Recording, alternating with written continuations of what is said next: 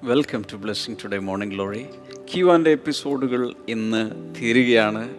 എന്ന് മാത്രമല്ല ഈ വർഷത്തെ അവസാനത്തെ എപ്പിസോഡ് കൂടെയാണെന്ന്. കഴിഞ്ഞ മൂന്ന് ദിവസം നമ്മൾ ക്വസ്റ്റ്യൻസ് എല്ലാം എടുത്ത് സംശയങ്ങൾ എടുത്ത് പലതും ചിന്തിച്ചു ബാക്കിയുള്ളതിന് ദൈവം അനുവദിക്കുന്നത് പോലെ ഇന്ന് നമുക്ക് തീർക്കാം എന്ന് വിചാരിക്കുന്നു. ഇന്നത്തെ സ്പോൺസേഴ്സിനായി നമുക്ക് പ്രാർത്ഥിക്കാം. ഇന്നത്തെ ആദ്യത്തെ സ്പോൺസർ സെക്കൻഡ്രാബാദിൽ നിന്ന് കുഞ്ഞമ്മാസ് കറിയാണ് ഓ താങ്ക് യു സോ മച്ച് കർത്താവെ ഈ ഒരു വർഷം മുഴുവൻ അങ്ങ് കൊടുത്ത സകല നന്മകൾക്കും അനുഗ്രഹങ്ങൾക്കും ഞങ്ങൾ അങ്ങേക്ക് നന്ദി പറയുന്നു. മകനും ഭാര്യയ്ക്കും ആരോഗ്യമുള്ളൊരു കുഞ്ഞിനെ ലഭിക്കുവാൻ ഞങ്ങൾ പ്രാർത്ഥിക്കുന്നു. മകളുടെ തൈറോയിഡ് സൗഖ്യമാകട്ടെ കൊച്ചുമക്കളുടെ വിദ്യാഭ്യാസവും ഭാവിയും അനുഗ്രഹിക്കപ്പെടട്ടെ എന്ന് പ്രാർത്ഥിക്കുന്നു. അടുത്ത നമ്മുടെ സ്പോൺസർ കാനഡയിൽ നിന്ന് ലെംന കോഷി ആണ്.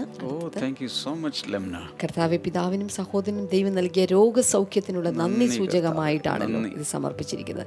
കുടുംബാംഗങ്ങളുടെ ദൈവിക സന്തോഷത്തിനും സമാധാനത്തിനും നല്ല ആരോഗ്യത്തിനുമായിട്ട് ഞങ്ങളിപ്പോൾ പ്രാർത്ഥിക്കുന്നു. കർത്താവെ. അടുത്ത നമ്മുടെ സ്പോൺസർ ജയ്പൂരിൽ നിന്ന് വത്സമ്മ ജോർജ് ആണ് താങ്ക് യു സോ മച്ച് കർത്താവെ കോവിഡ് നയന്റീനിൽ നിന്ന് വിടുതൽ ലഭിച്ചതിന്റെ നന്ദി സൂചകമായിട്ടാണല്ലോ സമർപ്പിച്ചിരിക്കുന്നത്. മകന്റെ ഭാവി ജീവിതത്തിൽ ദൈവഹിത പ്രകാരം പുതുവഴികൾ തുറക്കപ്പെടുവാനായിട്ട് ഞങ്ങൾ ഒരുമിച്ച് ചേർന്ന് ഇപ്പോൾ പ്രാർത്ഥിക്കുന്നു കർത്താവെ. അടുത്ത നമ്മുടെ സ്പോൺസർ മുംബൈയിൽ നിന്ന് അനില ഉമ്മനാണ്. ഡിസംബർ പതിനെട്ടിന് കഴിഞ്ഞ ദിവസം മകൻ ജോയൽ ഉമ്മന്റെ ജന്മദിനമായിരുന്നു. ബർത്ത്ഡേ കർത്താവെ ജോയൽ ദൈവ പൈതലായി വളരുവാൻ അനുഗ്രഹിക്കപ്പെട്ട ഭാവിക്കായി ഞങ്ങൾ പ്രാർത്ഥിക്കുന്നു. ഇതുവരെ ദൈവം നൽകിയ എല്ലാ നന്മകൾക്കും അങ്ങേക്ക് നന്ദി പറയുന്നു. അനിലയുടെയും ഭർത്താവിന്റെയും നല്ല ആരോഗ്യത്തിനും കുടുംബത്തിന്റെ സന്തോഷത്തിനുമായിട്ട് ഞങ്ങൾ ഒരുമിച്ച് ചേർന്നിപ്പോൾ പ്രാർത്ഥിക്കുന്നു കർത്താവെ. കർത്താവ് അങ്ങ് ചെയ്ത കൃപയ്ക്കായി നന്ദി പറയുന്നു. യേശുവിന്റെ നാമത്തിൽ തന്നെ. എല്ലാവരെയും കർത്താവ് അനുഗ്രഹിക്കട്ടെ. അത് മാത്രമല്ല ഈ ഒരു വർഷം നിങ്ങൾക്കറിയാം കഴിഞ്ഞ മാർച്ച് മുതൽ ലോകത്ത് മനുഷ്യരനുഭവിച്ച യാതനകൾ പ്രയാസങ്ങൾ എത്ര വലുതായിരുന്നു. അതിന് നടുവിലാണ് മോർണിംഗ് ഗ്ലോറി എന്ന ഒരു പുതിയ ഒരു സീരീസ് ചെയ്യുവാൻ കർത്താവ് നമ്മളെ നിയോഗിച്ചത്. അങ്ങനെ ഒരു അവസരം ഒരുക്കിയത്. ഈ ദിവസങ്ങളിലെല്ലാം കഴിഞ്ഞ മാസങ്ങളിൽ എനിക്കൊണ്ട് മാർച്ച് തുടങ്ങി ഇങ്ങോട്ട് ഇത്രയും നാൾ ഏകദേശം ഒൻപത് മാസത്തോളം. ഒരുപക്ഷെ അതിൽ കൂടുതൽ. സ്പോൺസർ ചെയ്ത എല്ലാവർക്കും പ്രത്യേകിച്ച് നന്ദി പറയുന്നു. ഇനി അങ്ങോട്ട് പുതിയ വർഷം രണ്ടായിരത്തി ഇരുപത്തി ഒന്നിൽ നിങ്ങൾക്കും ലോകത്തിലെ അനേക സ്ഥലങ്ങളിൽ അനേക ഭാഷകളിലേക്ക് ഈ മോർണിംഗ് ഗ്ലോറി അല്ലെങ്കിൽ ഈ സന്ദേശങ്ങൾ എത്തിക്കുവാൻ തുടർന്നും നമുക്ക് ഒരുമിച്ച് നിൽക്കാം. ദൈവം അനുവദിച്ചാൽ നാളെ മുതൽ ഇംഗ്ലീഷ് അതുപോലെ മലയാളം ഹിന്ദി ഭാഷകളിലൊക്കെ നമ്മൾ മോർണിംഗ് ഗ്ലോറി ജനുവരി ഒന്ന് മുതൽ നമ്മൾ സ്റ്റാർട്ട് ചെയ്യുകയാണ്. ഒരുപക്ഷെ ഹിന്ദി എല്ലാ ദിവസവും ഉണ്ടാകുകയില്ല ആഴ്ചയിൽ ഒരിക്കലായിരിക്കും ആദ്യം തുടങ്ങുന്നത്. എന്നാൽ പിന്നീട് നമുക്ക് ഡെയിലി എപ്പിസോഡുകളിലേക്കൊക്കെ വരാൻ സാധിക്കും. തുടർന്നും മോർണിംഗ് ഗ്ലോറി ഓർത്ത് പ്രാർത്ഥിക്കുക. ഇന്ന് നമുക്ക് ഒരുമിച്ച് ചേർന്ന് ഇപ്പോൾ ദൈവത്തിന് പാടി ശ്രദ്ധിക്കാം ഹൃദയം തകർന്നിടുമ്പോ യേശു സമീപസ്ഥൻ. മനസ്സു നുറുങ്ങിടുമ്പോ യേശു ആശ്വാസകൻ മുന്നു കരുതിയിടുമ്പോ യേശു രക്ഷാകരൻ യേശു എന്നും ജീവിക്കുന്നു യേശു ജീവിക്കുന്നു യേശുവെ പോലെ സ്നേഹിപ്പാൻ ആരുമില്ല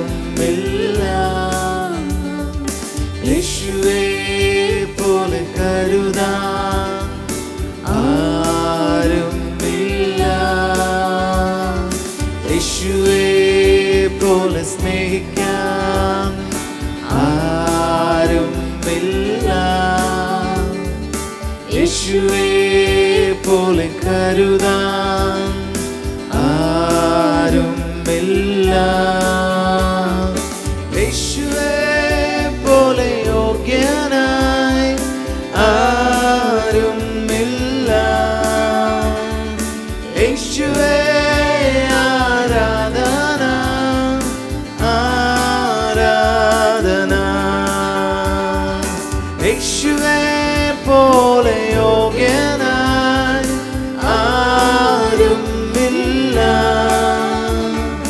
യേശുവെ ആരാധന ആരാധന.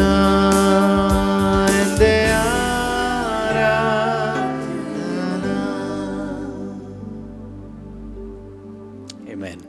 ഇന്നത്തെ നമ്മുടെ ക്യു ആൻഡ് എപ്പിസോഡ് തീരുകയാണ്.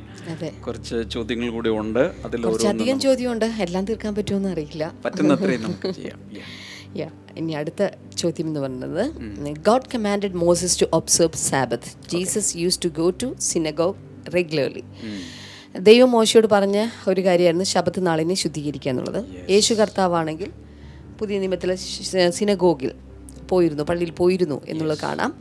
Jesus was crucified on Friday didn't rise up on Saturday പക്ഷേ ഉയർത്തെഴുന്നത് സാറ്റർഡേ അല്ലായിരുന്നു. ശാപത്തായതുകൊണ്ട് അന്ന് ഉയർത്തുന്നില്ല ഉയർത്തെഴുന്നേറ്റില്ല. How to sanctify Sabbath day or how did worship day became okay how did worship day become Sunday Sunday. From Saturday എന്നുള്ളതായിരിക്കും ഉദ്ദേശിക്കുന്നത് Saturday എന്ന് it was an audio message from Binu Liji okay ശബത്ത് ഇതുപോലെ തന്നെ നാലാമത്തെ കൽപ്പനയാണ്. ശബത്ത് നാളിനെ വിശുദ്ധീകരിക്കണമെന്നുള്ളത് ഇതേ ചൊല്ലിയും ക്രിസ്തീയ ലോകത്തിൽ വലിയ തർക്കങ്ങൾ നടക്കുന്നുണ്ട്. എന്തിനു പറയുന്നു? ഒരു സഭാവിഭാഗം അതിൽ മാത്രം ഫോക്കസ് ചെയ്ത് എന്ന് പറഞ്ഞാൽ ആ സെവൻത്ത് ഡേ അല്ലെങ്കിൽ സാബത്ത് ഡേക്ക് എക്സ്ട്രീം ഇമ്പോർട്ടൻസ് കൊടുത്തുകൊണ്ട് നിൽക്കുന്ന വിഭാഗങ്ങൾ വരെയുണ്ട്. എന്നാൽ എന്താണ് ഒരു ബാലൻസ്ഡ് വ്യൂ മോശി കൊടുത്ത കൽപ്പനയിൽ ഇങ്ങനൊരു കൽപ്പന ഉണ്ടായിരുന്നു. ശബത്ത് നാളിനെ വിശുദ്ധീകരിക്കണം. മാത്രമല്ല ശബത്തിനോടനുബന്ധിച്ചുള്ള നിയമങ്ങളും നിയമാവലികളും അതിഭയങ്കരമാണ്. ശബത്ത് നാളിൽ ഒരാൾ വിറക് പെറുക്കിയാൽ അവനെ കല്ലെറിഞ്ഞു കൊല്ലുമായിരുന്നു. യഹൂദന്മാർ ഇന്നും അത് അതുപോലെ തന്നെ ശബത്ത് നാളിനെ അവർ സ്വീകരിക്കും ഇസ്രായേലിൽ ചെന്നാൽ സാബത്ത് ലിഫ്റ്റ് വരെയുണ്ട്. എന്ന് വെച്ചാൽ സാബത്ത് ദിവസം ലിഫ്റ്റിന്റെ ബട്ടൺ പ്രസ് ചെയ്യുന്നത് പോലും പാപമാണ് എന്നവർ വിശ്വസിക്കുന്നു. അതുകൊണ്ട് എല്ലാ ഫ്ലോറുകളിലും ലിഫ്റ്റ് നിർത്തി അന്ന് സാറ്റർഡേ ദിവസം പോകും. ആരും അത് കുത്തേണ്ടി വരികയില്ല കയറി നിന്നാൽ മാത്രം മതി. അങ്ങനെ വരെ അത് അനുവർത്തിക്കുന്ന ആളുകളുണ്ട്. എന്നാൽ ബാലൻസ്ഡ് ആയിട്ട് നമുക്ക് കാണേണ്ട പുതിയ നിയമത്തിൽ അതിനെ എങ്ങനെയാണ് കാണേണ്ടത്? വചനത്തിലേക്ക് തന്നെ തിരിയാം. എബ്രാഹിം ലേഖനം നാലാം അധ്യായം. മൂന്ന് മുതൽ പത്ത് പതിനൊന്ന് വരെയുള്ള വചനങ്ങൾ ഒന്ന് നോക്കാം. എബ്രായ ലേഖനം നാലാം അധ്യായത്തിൽ മൂന്ന് മുതൽ. അവിടെ സാബത്ത് എന്തിനെ പഴയ നിയമത്തിലെ സാബത്ത് എന്തിനെ കാണിക്കുന്നു? പുതിയ നിയമത്തിൽ എങ്ങനെ അത് നിവൃത്തിയാകുന്നു എന്നുള്ളത് വളരെ വ്യക്തമായി കൊടുത്തിട്ടുണ്ട്. വായിക്കാമോ? വിശ്വസിച്ചവരായ നാമല്ലോ സ്വസ്ഥതയിൽ പ്രവേശിക്കുന്നു. യെസ് ലോകസ്ഥാപനത്തിങ്കൽ പ്രവൃത്തികൾ തീർന്നു പോയ ശേഷവും അവർ എന്റെ സ്വസ്ഥതയിൽ പ്രവേശിക്കുകയില്ല എന്ന് ഞാൻ എന്റെ കോപത്തിൽ സത്യം ചെയ്തു എന്നരുളി ചെയ്തിരിക്കുന്നുവല്ലോ. ഏഴാം നാളിൽ ദൈവം തന്റെ സകല പ്രവൃത്തികളിൽ നിന്ന് നിവൃത്തനായി എന്ന് ഏഴാം നാളിനെക്കുറിച്ച് ഒരിടത്ത് പറഞ്ഞിരിക്കുന്നു. എന്റെ സ്വസ്ഥതയിൽ അവർ പ്രവേശിക്കുകയില്ല എന്ന് ഇവിടെ പിന്നെയും അരുളി ചെയ്യുന്നു. അതുകൊണ്ട് ചിലർ അതിൽ പ്രവേശിപ്പാൻ ഇട ശേഷിച്ചിരിക്കാലും മുൻപേ സദ്വർത്തമാനം കേട്ടവർ അനുസരണക്കേട് നിമിത്തം പ്രവേശിക്കാതെ പോകയാലും ഇത്ര കാലത്തിന്റെ ശേഷം ദാവീദ് മുഖാന്തരം ഇന്ന് അവന്റെ ശബ്ദം കേൾക്കുന്നു എങ്കിൽ നിങ്ങളുടെ ഹൃദയം കഠിനമാക്കരുത് എന്ന് മുൻപേ പറഞ്ഞതുപോലെ ഇന്ന് എന്നൊരു ദിവസം പിന്നെയും നിശ്ചയിക്കുന്നു. യോശുവ അവർക്ക് സ്വസ്ഥത വരുത്തി എങ്കിൽ മറ്റൊരു ദിവസത്തെക്കുറിച്ച് പിന്നത്തേതിൽ കൽപ്പിക്കുകയില്ലായിരുന്നു. ആകയാൽ ദൈവത്തിന്റെ ജനത്തിന് ഒരു ശബത്ത് അനുഭവം ശേഷിച്ചിരിക്കുന്നു ദൈവം തന്റെ പ്രവൃത്തികളിൽ നിന്ന് എന്ന പോലെ അവന്റെ സ്വസ്ഥതയിൽ പ്രവേശിച്ചവൻ താനും തന്റെ പ്രവൃത്തികളിൽ നിന്ന് നിവർത്തനായി തീർന്നു. അതുകൊണ്ട് ആരും അനുസരണക്കേടിന്റെ സമദൃഷ്ടാന്തത്തിനൊത്തവണ്ണം വീഴാതിരിക്കേണ്ടതിന് നാം ആ സ്വസ്ഥതയിൽ പ്രവേശിപ്പാൻ ഉത്സാഹിക്കാം. അവിടെ ഇതിന്റെ ഒരു എസൻസ് അവിടെ പറഞ്ഞിട്ടുണ്ട്. സാബത്ത് എന്ന് പറഞ്ഞാൽ ഇറ്റ് ഈസ് റെസ്റ്റ് സ്വസ്ഥത. കാരണം ദൈവം ഏഴാമത്തെ ദിവസം ആറ് ദിവസം കൊണ്ട് സകലം സൃഷ്ടിച്ച ശേഷം വിശ്രമിച്ചു. അതിനെ ഫോളോ ചെയ്താണല്ലോ ആഴ്ചതോറും വീക്ക്ലി സാബത്ത് അവർ ആചരിച്ചുകൊണ്ടിരുന്നത്. യേശു കർത്താവിന്റെ കാലമായ സമയത്ത് യേശു സബത്ത് നാളിൽ ചിലരെ സൗഖ്യമാക്കി എന്നതിന്റെ പേരിലുണ്ടായ പൊല്ലാപ്പ് ഓർമ്മയുണ്ട്. പക്ഷേ യേശു കർത്താവ് ഒരു കാര്യം ഇവിടെ പ്രഖ്യാപിച്ചു മനുഷ്യപുത്രൻ ശബത്തിനും കർത്താവാകും മാത്രമല്ല ശബത്ത് ദിവസം നന്മ ഏതെങ്കിലും ഒരു കഴുതക്കുട്ടിയോ അല്ലെങ്കിൽ ഒരു കാളക്കുട്ടിയോ ഒരു കുഴിയിൽ വീണാൽ നിങ്ങൾ കയറ്റില്ലേ? നന്മ ചെയ്യുന്നതിനെതിരെതിരല്ല ഇതെല്ലാം കർത്താവ് പറഞ്ഞു. പക്ഷേ ഈ ഭാഗത്ത് വളരെ വ്യക്തമായി പറയുന്നൊരു കാര്യം ഇതാണ്. ദൈവമക്കൾക്ക് ഇന്ന് ഇന്ന് നാം അവനിൽ വിശ്വസിച്ചെങ്കിൽ അവന്റെ സ്വസ്ഥതയിൽ പ്രവേശിച്ചിരിക്കുന്നു ഓൾറെഡി മീനിങ് ന്യായപ്രമാണത്തിന്റെ സകല പ്രവൃത്തികളും കൊണ്ട് ഒരു സ്വസ്ഥതയും ഇല്ലാതിരുന്ന ജനം വിശ്വസിച്ചു കഴിയുമ്പോൾ യേശു കർത്താവ് കാൽവരി ക്രൂശിൽ സകലവും നിവൃത്തിയാക്കിയത് കൊണ്ട് ഇനി അങ്ങോട്ട് എല്ലാ പ്രവൃത്തികളിൽ നിന്നും ഒരു വിശ്രമത്തിലേക്ക് പ്രവേശിച്ചിരിക്കുന്നു. ക്രിസ്തുവിലുള്ള വിശ്രമത്തിലേക്ക് നമ്മൾ പ്രവേശിച്ചു കഴിഞ്ഞു. അത് സബത്തിന്റെ ഒരു ഫുൾഫിൽമെന്റാണ് നിറവേറലാണ്. ആ ചോദ്യത്തിൽ വേറെ ചില കാര്യങ്ങൾ കൂടെ അതിൽ ചോദിച്ചിട്ടുണ്ട്. കാരണം ഇങ്ങനൊരു ശബത്ത് കൊടുത്ത് യേശു ഈ ശാപത്ത് ദിവസം സിനഗോഗിൽ പോകുമായിരുന്നു. എന്തുകൊണ്ട്? ന്യായപ്രമാണത്തിന് കീഴിൽ ജീവിച്ചതുകൊണ്ട് യേശു അത് അനുവർത്തിച്ചു പോന്നു.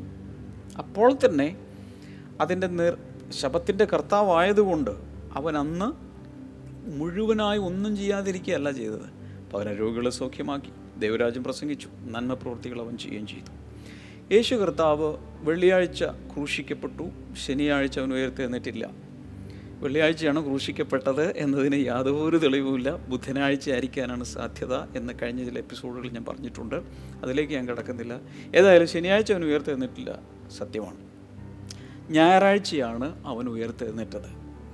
അതിനുശേഷം വർഷിപ്പ് ഡേ എങ്ങനെ ഇന്ന് സൺഡേ ആയി എന്നൊരു ചോദ്യം കൂടിയുണ്ട്. അതിൽ തന്നെ ഒരു ഉത്തരമുണ്ട് യേശു കർത്താവ് ആഴ്ചയുടെ ആദ്യത്തെ ദിവസം ഉയർത്തെഴുന്നേറ്റതുകൊണ്ട് അല്ലെങ്കിൽ ഞായറാഴ്ച ഉയർത്തെഴുന്നേറ്റതുകൊണ്ട് യേശുവിന്റെ കുഞ്ഞുങ്ങളെല്ലാം ഇന്ന് സെലിബ്രേറ്റ് ചെയ്യുന്നത് പ്രധാനമായും ആഴ്ചയുടെ ഒന്നാമത്തെ ദിവസമാണ്.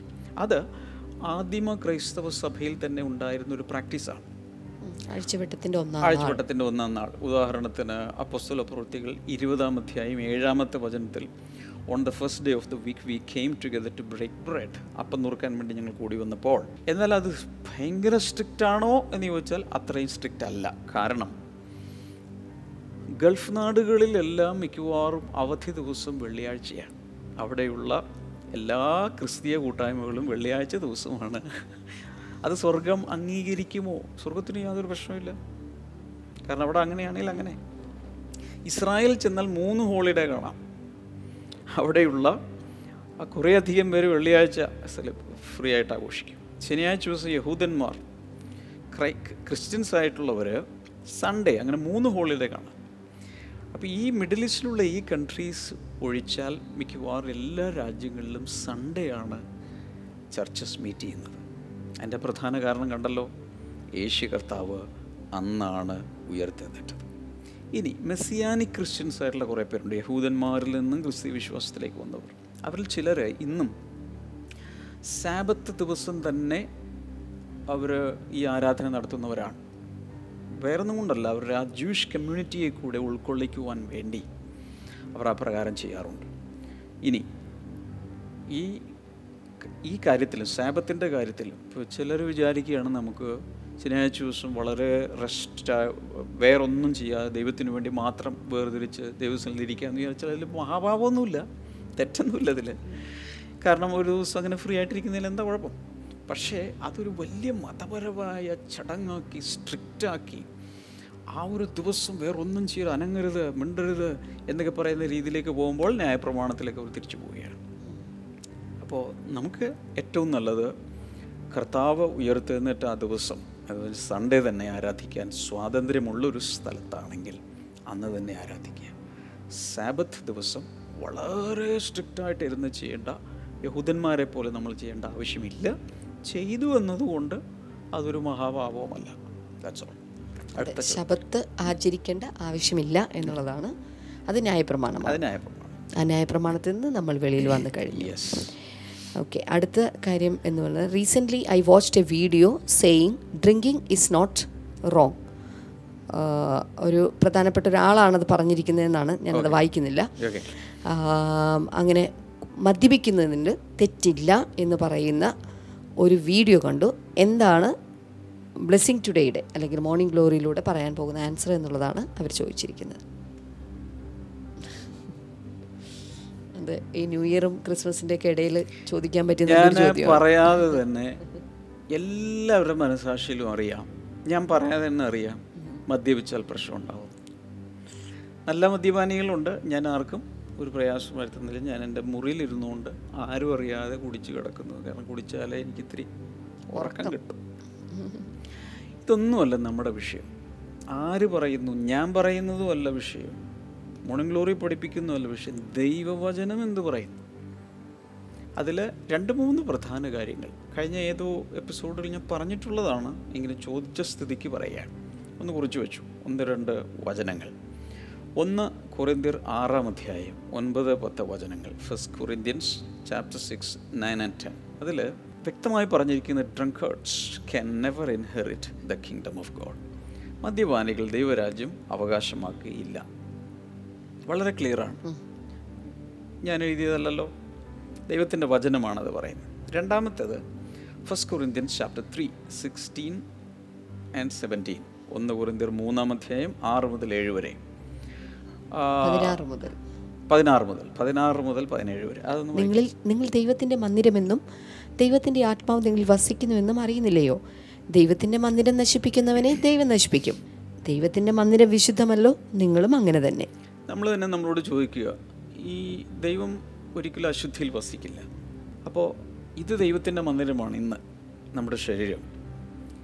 ആ മന്ദിരം നശിപ്പിക്കുന്നതിന് ദൈവം നശിപ്പിക്കും. അപ്പോൾ മദ്യപാനത്താലെന്നല്ല ഏതൊരു പ്രവൃത്തിയാലും ഈ മന്ദിരത്തെ നശിപ്പിക്കുന്ന എന്ത് പ്രവൃത്തി ചെയ്താലും ദൈവം അതിനെ നശിപ്പിക്കും. അതാണ് ഒരിത്. ഒരു വചനം കൂടി നമുക്ക് നോക്കാം. ലൂക്കോസിന്റെ സുവിശേഷം ഇരുപത്തൊന്ന് മുപ്പത്തിനാല്. ലൂക്കോസ് Luke twenty one thirty four. അവിടെ be careful or your hearts will be weighed down with dissipation drunkenness and the anxieties of life നിങ്ങളുടെ ഹൃദയം അതിഭക്ഷണത്താലും മദ്യപാനത്താലും ഉപജീവന ചിന്തകളാലും ഭാരപ്പെട്ടിട്ട് ആ ദിവസം നിങ്ങൾക്ക് പെട്ടെന്ന് കണി പോലെ വരാതിരിപ്പാൻ സൂക്ഷിച്ചുകൊള്ളുവിൻ.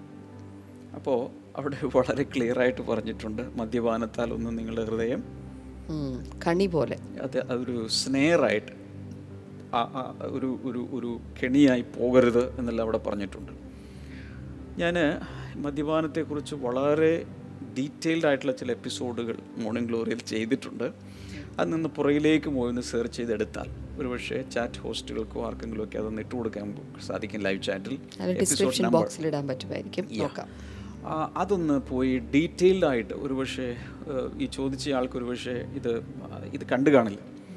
അതുകൊണ്ട് ഞാൻ ഒത്തിരി സമയത്തിന് വേണ്ടി എടുക്കുന്നില്ല. ആ എപ്പിസോഡുകൾ ദയവായി റെഫർ ചെയ്യുക. പോകാം അടുത്ത ചോദ്യം മോശ മരുഭൂമിയിൽ പിച്ചള സർപ്പത്തെ ഉയർത്തിയ കാര്യം രേഖപ്പെടുത്തിയിട്ടുണ്ടല്ലോ. സർപ്പം ശപിക്കപ്പെട്ട ജന്തുവല്ലേ? മാത്രമല്ല അത് സാത്താന്റെ അടയാളമായിട്ടും കാണപ്പെടുന്നു. എന്നിട്ടും എന്തുകൊണ്ടാണ് മോശെ അവിടെ സർപ്പത്തെ തന്നെ ഉയർത്തിയത് വിശദമാക്കാമോ? ചോദിച്ചിരിക്കുന്നത് അജി മാത്യു ആണ്. നല്ലൊരു സംശയമാണ് നല്ലൊരു ചോദ്യമാണ്.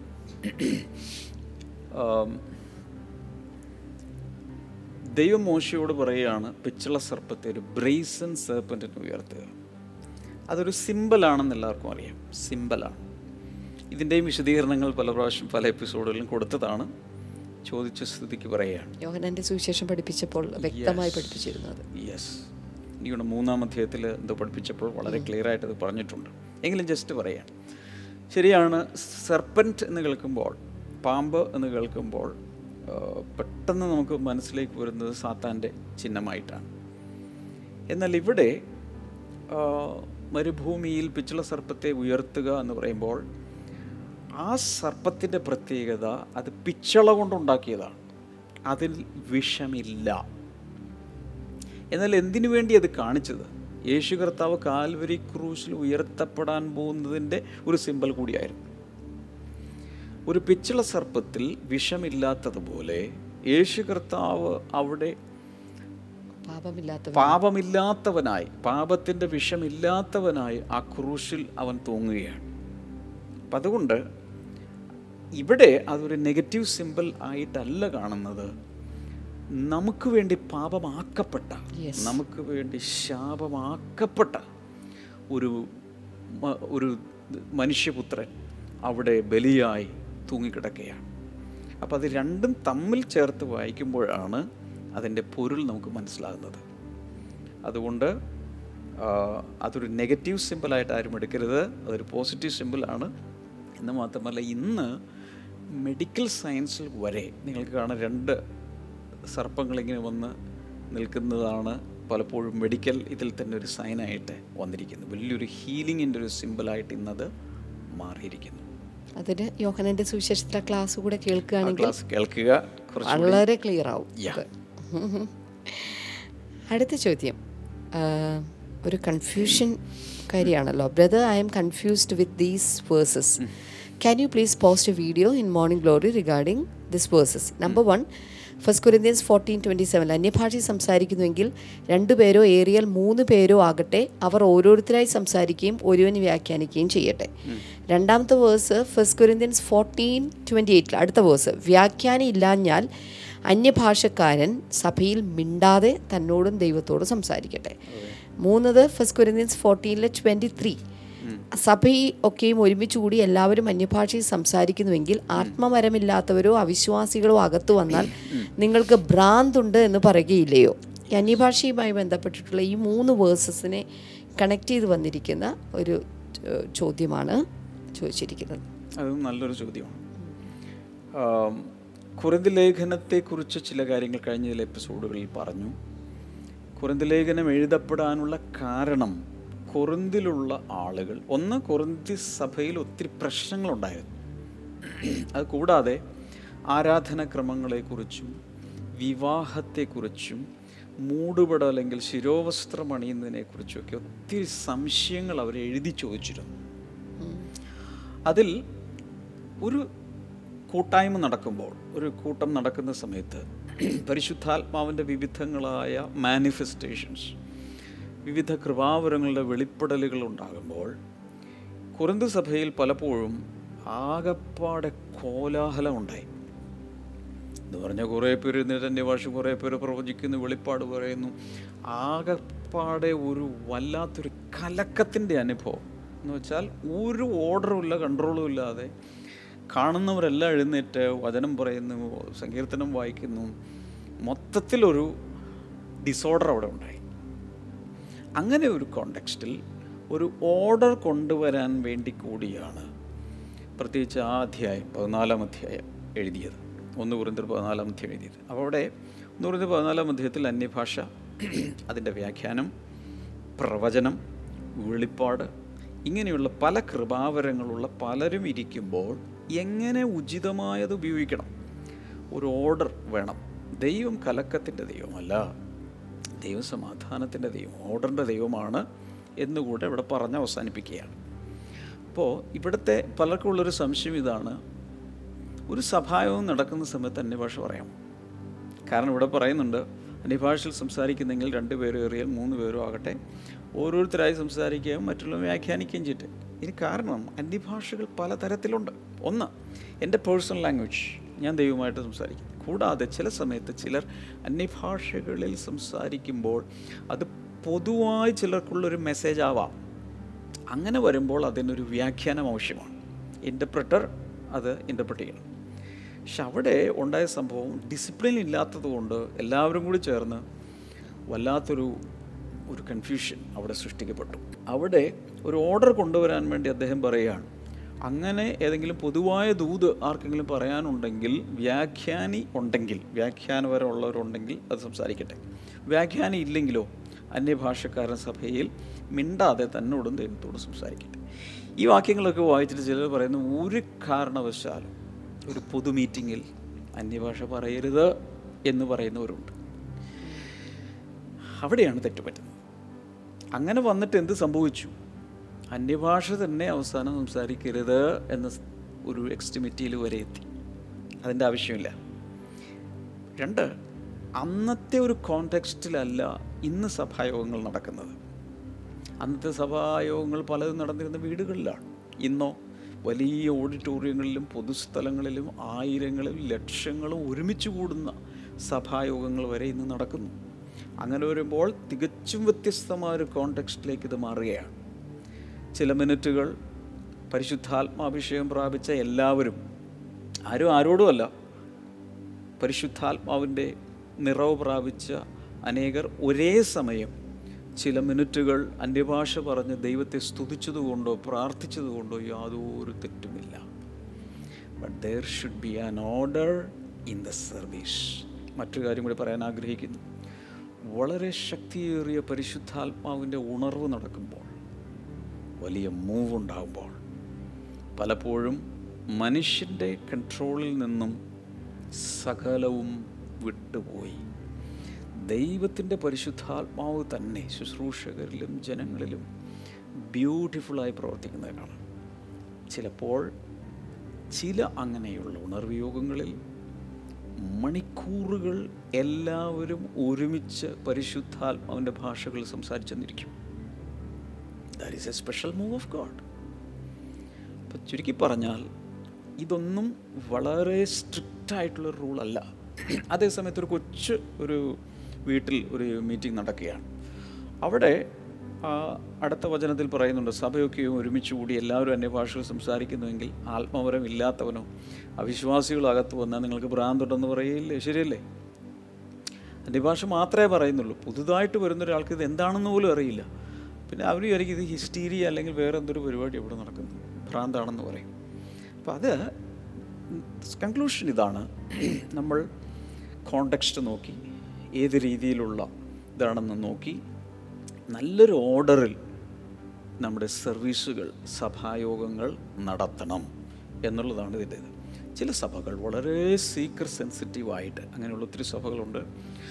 അങ്ങനെയുള്ളവർ ഒരു കാരണവശാലും ഞായറാഴ്ചകളിൽ അവർ അന്യഭാഷ പറയാൻ സമ്മതിക്കില്ല മീൻസ് സഭായോഗത്തിൽ നിങ്ങൾ അവരവരായി വീടുകളിൽ ഇരുന്നുകൊണ്ട് സംസാരിക്കുക സംസാരിക്കുക പക്ഷെ അത്രയും സ്ട്രിക്റ്റ് പിടിക്കേണ്ട ആവശ്യവുമില്ല എന്നാണ് എന്റെ അഭിപ്രായം അടുത്ത ചോദ്യത്തിലേക്ക് പോവാം All along the Bible, especially the Gospel of John, Jesus mentions times after time about chosen or chosen people by God. Apostle Paul tried to explain this in Roman chapter 9. ഈ സഹോദരി ഇത് നിത്യ സൗത്ത് ആഫ്രിക്കയിൽ നിന്ന് നിത്യ ചോദിച്ചിരിക്കുന്ന ചോദ്യമാണ്. ബൈബിളിലുടനീളം പ്രത്യേകിച്ച് gospel യോഹനാന്റെ സുവിശേഷത്തിൽ ദൈവത്തിന്റെ തിരഞ്ഞെടുക്കപ്പെട്ട മക്കളെക്കുറിച്ച് പറയുന്നുണ്ട്. ഒന്നാം അധ്യായത്തിലൊക്കെ തുടങ്ങി. അപ്പോൾ അപ്പസ്തോലനായ പൗലോസ് ആണെങ്കിൽ റോമർക്കെഴുതിയ ലേഖനം ഒൻപതാം അധ്യായത്തിലും ഇതിനെക്കുറിച്ച് എക്സ്പ്ലെയിൻ ചെയ്ത്. Are the people who are elected or chosen by God even before the birth on earth ഭൂമിയിൽ ഒരു വ്യക്തി ജനിക്കുന്നതിന് മുന്നമേ തന്നെ ദൈവം അവരെ പ്രത്യേകമായി തിരഞ്ഞെടുത്തിട്ടുണ്ടോ? Of course there might not be any time dimensions for God but how do a finite mind comprehend it എന്നാണ് ചോദിച്ചിരിക്കുന്നത്. ഇതും വളരെ റെലവന്റ് ആയിട്ടുള്ളൊരു ചോദ്യമാണ് അതിന്റെ ശരിക്കുള്ള എന്റെ ചോദ്യം പ്രീഡെസ്റ്റിനേഷനാണ് ഓക്കെ. എന്ന് വെച്ചാൽ ഒരാളിവിടെ ജനിക്കുന്നതിന് മുൻപ് തന്നെ അയാൾ തിരഞ്ഞെടുക്കപ്പെട്ട വ്യക്തിയാണ് ദൈവം നേരത്തെ തന്നെ തീരുമാനിച്ച് ഭൂമിയിലേക്ക് പറഞ്ഞു കൊടുക്കും അപ്പോൾ അവർ ദൈവത്തിന്റെ തിരഞ്ഞെടുപ്പും അല്ലാത്തവരൊന്നും തിരഞ്ഞെടുക്കപ്പെടാത്തവരുമാണ്. കാൽവിനിസം പോലെയുള്ളതിലേക്ക് വരുമ്പോൾ ഈ പ്രീഡെസ്റ്റിനേഷൻ ഓവർ എംഫസൈസ് ചെയ്ത് എന്ന് വെച്ചാൽ ദൈവം ലോകസ്ഥാപനത്തിന് മുമ്പ് തന്നെ ഒരു കൂട്ടം ആളുകളെ തിരഞ്ഞെടുത്തിട്ടുണ്ട്. അവരാണ് രക്ഷപ്പെടുന്നത്. അല്ലാത്തവർ രക്ഷപ്പെടില്ല. എന്ന ഒരു വിശ്വാസത്തിലേക്ക് പോവുകയാണ്.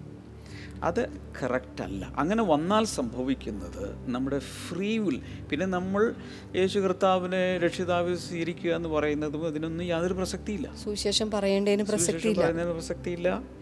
നമ്മുടെ എന്താ പറയുക സ്വതന്ത്രമായ ഇച്ഛാശക്തിക്ക് പ്രസക്തിയില്ല. പാപം ചിലർ ചെയ്തല്ല ചെയ്താലും പ്രശ്നമില്ല അവൾ രക്ഷിക്കപ്പെടും. കുറേ പേര് അത് അത് ദൈവത്തിന്റെ തന്നെ ഒരു വലിയൊരു വിവേചനമല്ലേ? എന്നാൽ ഇതിന്റെ ഒരു നല്ല വ്യാഖ്യാനം ഞാൻ ചില പ്രസംഗങ്ങളിൽ കൊടുത്തിട്ടുണ്ട് മെസ്സേജുകൾ കൊടുത്തിട്ടുണ്ട്. അതിനെ ഏകദേശം നല്ല രീതിയിൽ മനസ്സിലാക്കാൻ ഇങ്ങനെ ചിന്തിക്കുക. ഒരു തുറമുഖത്ത് നിന്നൊരു കപ്പൽ പുറപ്പെടുകയാണ്.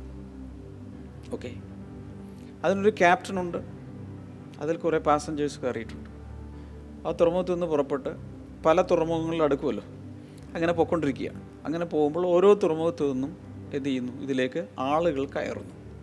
അങ്ങനെ അവസാനം അതിനൊരു ഡെസ്റ്റിനേഷൻ ഉണ്ട് അങ്ങോട്ട് പോയിക്കൊണ്ടിരിക്കുക. അതിലൊരു ക്യാപ്റ്റൻ ഇങ്ങനെ ചിന്തിക്കുക. ആ ഷിപ്പ് ദൈവത്തിന്റെ രക്ഷ അല്ലെങ്കിൽ ദൈവത്തിന്റെ സഭയാണ്. ആ ക്യാപ്റ്റൻ യേശുവാണ്. ലോകസ്ഥാപനത്തിന് മുൻപ് ഈ പുത്രനെ അവൻ തിരഞ്ഞെടുത്തു. ക്യാപ്റ്റനെ തിരഞ്ഞെടുത്തു. ഇനി എല്ലാ തുറമുഖങ്ങളിലും അടുക്കുന്ന സമയത്ത് വലിയൊരു അനൗൺസ്മെന്റ് കേൾക്കുകയാണ്. ഇന്ന സ്ഥലത്തേക്ക് പോകുന്ന ഈ കപ്പലിൽ ആ അതിന്റെ ഫൈനൽ ഡെസ്റ്റിനേഷൻ സ്വർഗമാണെന്ന് വിചാരിക്കും. സ്വർഗത്തിലേക്ക് പോകുന്നൊരു കപ്പലാണ്. സ്വർഗത്തിലേക്ക് പോകുവാൻ ഫ്രീ ടിക്കറ്റാണ് ആർക്ക് വേണമെങ്കിലും ഇതിൽ പ്രവേശിക്കാം. ആർക്ക് വേണമെങ്കിലും ഇതിൽ കയറി രക്ഷ പ്രാപിക്കുക എന്ന അനൗൺസ്മെന്റ്സ് മുഴങ്ങുകയാണ്. അപ്പോൾ അവിടെയുള്ള ആളുകൾ ചിലർ വിചാരിക്കും എനിക്കും പോകണ്ട ഈ കപ്പലിൽ. പിന്നെ എനിക്ക് ഇവിടെ ചോദിച്ചാൽ മതി. അപ്പോൾ അവർ അവരവർ തീരുമാനിച്ചു മാറി. ചിലർ ഇത് കേട്ടതോടി ഓടി കപ്പലിനകത്ത് കയറുകയാണ്. അങ്ങനെ കപ്പലിൽ കയറുന്നവരെല്ലാവരും നിത്യതയുടെ തുറമുഖത്തേക്ക് അല്ലെങ്കിൽ ആ സ്വർഗത്തിലേക്ക് സ്വർഗത്തിന്റെ തീരത്തേക്ക് ലക്ഷ്യത്തിലേക്ക് പോവുകയാണ് അതിന്റെ ക്യാപ്റ്റൻ യേശു കർത്താവാണ്.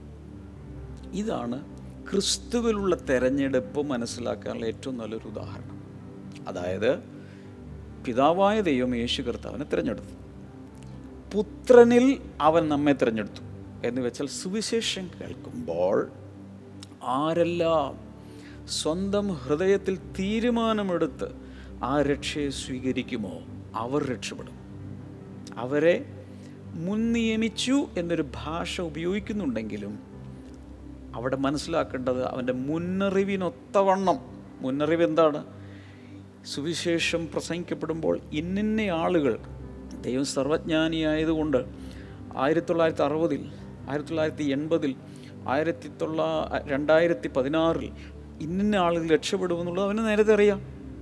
ആ ഒരു അറിവ് വച്ചിട്ടാണ് ആ മുന്നമേ അവൻ തിരഞ്ഞെടുത്തു എന്ന് പറയുന്നത്. അതല്ലാതെ ഒരിക്കലും ദൈവം ഈ തലവിധിയെന്നോ അല്ലെങ്കിൽ കുറേ ആളുകളെ മാത്രം ദൈവം തിരഞ്ഞെടുത്തിരിക്കുന്നു ഒന്നുമല്ല അതിന്റെ അർത്ഥം. ലോകസ്ഥാപനത്തിന് മുമ്പ് ദൈവം മുന്നറിവിൽ ഇന്നിന്ന ആളുകൾ രക്ഷപ്പെടുമെന്നുള്ളവൻ കണ്ടു. ദാറ്റ്സ് ഓൾ അടുത്തയിലേക്ക് പോവാം. അടുത്ത ചോദ്യം Jesus cries out from the cross of cross to the Father. യേശു കർത്താവ് കുരു- കുരിശിൽ കിടന്നുകൊണ്ട് പിതാവിനോട് കരഞ്ഞു. Are Father and Son the same person ഇതാണ് വിമൽ അതെ. ഇതും ഒത്തിരി പേര് സംശയമാണ്. പിതാവും പുത്രനും ഒന്നാണോ? ഞാനും പിതാവും ഒന്നാവുന്നെന്ന് യേശു പറഞ്ഞിട്ടുണ്ട്. വളരെ വ്യക്തമായി മനസ്സിലാക്കുക. അനേക സ്ഥലങ്ങളിലും നമുക്ക് വളരെ വ്യക്തമായി കാണാം മൂന്ന് വ്യക്തിത്വങ്ങൾ. പിതാവ് വേറെയാണ് പുത്രൻ വേറെയാണ് പരിശുദ്ധാത്മാവ് വേറെയാണ്. ക്രൂശിൽ കിടന്നുകൊണ്ട് അവൻ പിതാവിനോട് നിലവിളിക്കുന്നു. അപ്പോൾ തന്നെ നമുക്ക് മനസ്സിലാക്കാമല്ലോ രണ്ട് പേരാണെന്നുള്ളത്. സോ അതുകൊണ്ട് ആർക്കും കൺഫ്യൂഷൻ വേണ്ട. പിതാവ് പുത്രൻ പരിശുദ്ധാത്മാവ് മൂന്ന് പ്രത്യേക വ്യക്തിത്വങ്ങളാണ്. എന്നാൽ ചില തീരുമാനങ്ങൾ എടുക്കുന്ന കാര്യത്തിൽ അല്ല ചില ഡിസിഷൻസിന്റെ കാര്യത്തിലൊക്കെയാണ് ഞാനും പിതാവും ഒന്നാകുന്നു എന്ന് യേശു കർത്താവ് പറഞ്ഞു മാത്രമല്ല യൂണിറ്റിയുടെ കാര്യത്തിൽ. യെസ് യൂണിറ്റിയുടെ കാര്യത്തിലാണ് I and my Father are one എന്ന് my Father and I are one എന്ന് പറയുന്നത് they are so united in a loving bond praise God amen അടുത്ത ചോദ്യം ഒരു കൊച്ചു ചോദ്യമാണ്. ജനസിസ് ചാപ്റ്റർ മൂന്നിൽ പറഞ്ഞിരിക്കുന്ന പാമ്പിന് സംസാരിക്കാനുള്ള കഴിവുണ്ടോ? ഉണ്ടെന്നാണ് അവിടെ പറഞ്ഞിരിക്കുന്നത്. കാരണം ഹൗവയുമായിട്ട് സംസാരിച്ചല്ലോ. അതെ.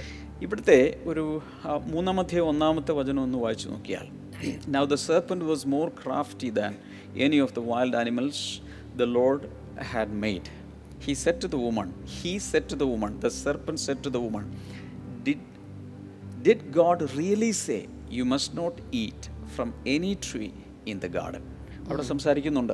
പറയപ്പെടുന്ന അനുസരിച്ച് അവിടെ now the serpent was more craft than any of the wild animals ഈ സെർപ്പന്റിനെ അവിടെ പെടുത്തിയിരിക്കുന്നത് കാട്ട് മൃഗങ്ങളുടെ കൂട്ടത്തിലാണ് കാട്ടുജന്തുക്കൾ.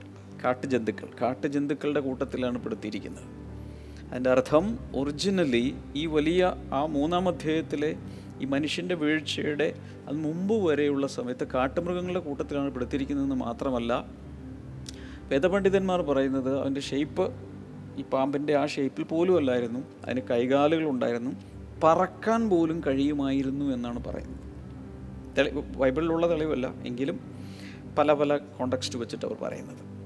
അതുകൊണ്ട് സംസാരിക്കാനുള്ള കഴിവുണ്ടായിരുന്നു. മാത്രമല്ല ഒരു പക്ഷേ ഈ ആദമിന് ഹൗവയ്ക്കൊക്കെ എല്ലാ ജന്തുക്കളോടും മൃഗങ്ങളോടൊക്കെ ഏതൊക്കെയോ രീതിയിൽ കമ്മ്യൂണിക്കേറ്റ് ചെയ്യാനുള്ള കഴിവ് അവർക്കും ഉണ്ടായിരുന്നു എന്ന് വേണം നമുക്ക് മനസ്സിലാക്കാൻ. ആദമാണ് എല്ലാവർക്കും പേരിടുന്നത് അങ്ങനെയുള്ള ഇതൊക്കെ വെച്ച് നോക്കുമ്പോൾ. ഓക്കെ എനിക്ക് തോന്നുന്നു നമ്മൾ ഈ കഴിഞ്ഞ ഇന്നത്തെ ഉൾപ്പെടെ നാല് എപ്പിസോഡുകളിലായി പലരും അയച്ച കുറേ ചോദ്യങ്ങൾക്കൊക്കെ എങ്കിലും നമുക്ക് മറുപടി പറയാൻ സാധിച്ചു എന്നാണ് എന്റെ വിശ്വാസം. എല്ലാ മറുപടിയും പൂർണമൊന്നുമല്ല കാരണം നമ്മുടെ സമയക്കുറവ് കൊണ്ടും പിന്നെ എന്റെ അറിയാവുന്ന മറുപടികളെ എനിക്ക് പറയാൻ കഴിയൂ. ഞാൻ വലിയൊരു മഹാപണ്ഡിതനൊന്നുമല്ല. അറിയാവുന്നത് വെച്ച് ഞാനതിന്റെ ഉത്തരങ്ങൾ തന്നേ ഉള്ളൂ. പക്ഷേ ഇതുകൊണ്ടൊക്കെ ഉദ്ദേശിക്കുന്നത് കൂടുതൽ വചനം പഠിക്കാൻ സംശയങ്ങൾ ഉണ്ടാകട്ടെ. കൂടുതൽ വചനങ്ങൾ പഠിക്കാനും ഒക്കെ തുടർന്നും കർത്താവ് ധാരാളമായി സഹായിക്കട്ടെ. ഇന്ന് നമുക്ക് നമ്മുടെ ഹോളി സ്പിരിറ്റ് സിനഡിന്റെ ലാസ്റ്റ് ഡേ ആണ്. വളരെ ശക്തമായ കർത്താവ് ഇന്ന് പ്രവർത്തിക്കും. ഇന്ന് വൈകിട്ട് രാത്രിയിൽ.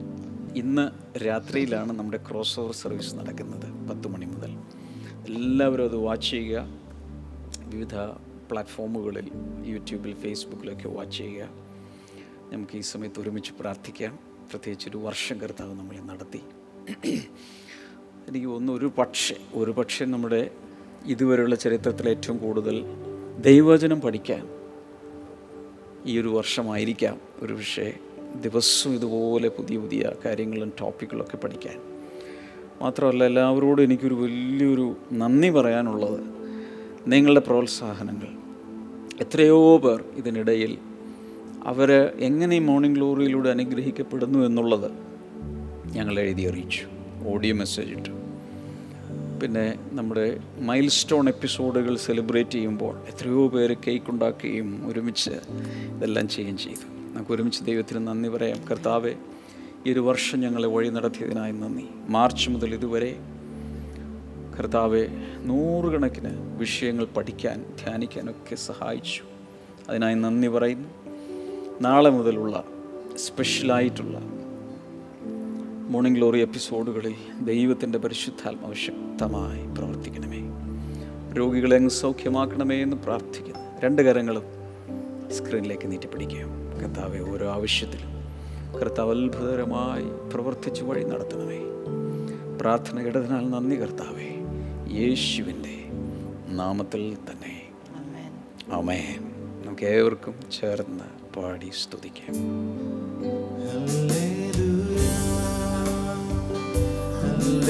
Hallelujah.